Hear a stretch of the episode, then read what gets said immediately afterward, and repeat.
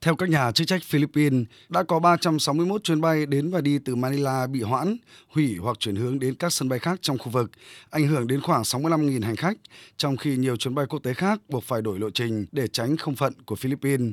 Mặc dù sự cố này đã được khôi phục một phần vào lúc 16 giờ chiều hôm qua theo giờ địa phương, nhưng đến ngày hôm nay mùng 2 tháng 1, hàng nghìn hành khách vẫn bị mắc kẹt tại sân bay quốc tế Ninoy Aquino. Anh Vergen Villamor, một lao động nước ngoài, chia sẻ. Tôi đã bay từ Istanbul để về đây. Tôi đã đợi 10 tiếng cho chuyến bay chuyển tiếp đến Cebu, nhưng chuyến bay của tôi đã bị hủy bỏ. Tôi rất căng thẳng vì phải chờ đợi và xếp hàng dài. Thật là mệt mỏi. Chúng tôi rất mong đợi để có thể được bay trở lại. Cùng tâm lý trên, chị Kirana Mankabong, 32 tuổi, cho biết. Trong suốt 24 giờ chờ đợi, chúng tôi cảm thấy vô cùng kiệt sức vì thiếu ngủ. Cơ thể tôi đau nhức vì phải chờ đợi.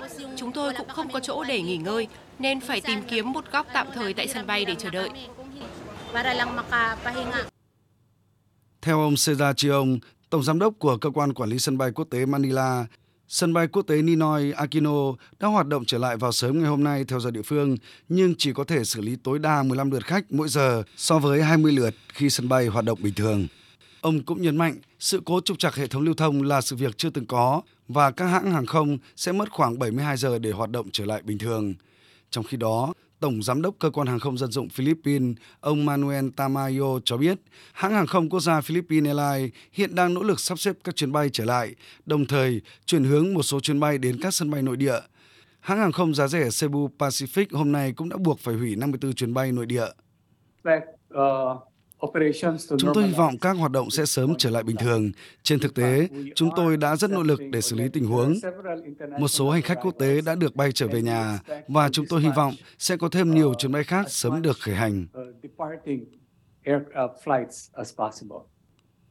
Trước đó, các nhà chức trách sân bay quốc tế Ninoy Aquino đã phát hiện một sự cố kỹ thuật vào sáng hôm qua liên quan đến trung tâm quản lý không lưu tại sân bay này.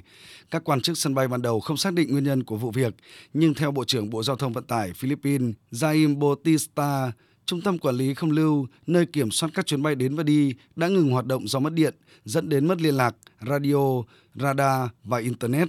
Đồng thời, vấn đề điện áp tăng vọt do mất điện đã ảnh hưởng đến các thiết bị tại sân bay.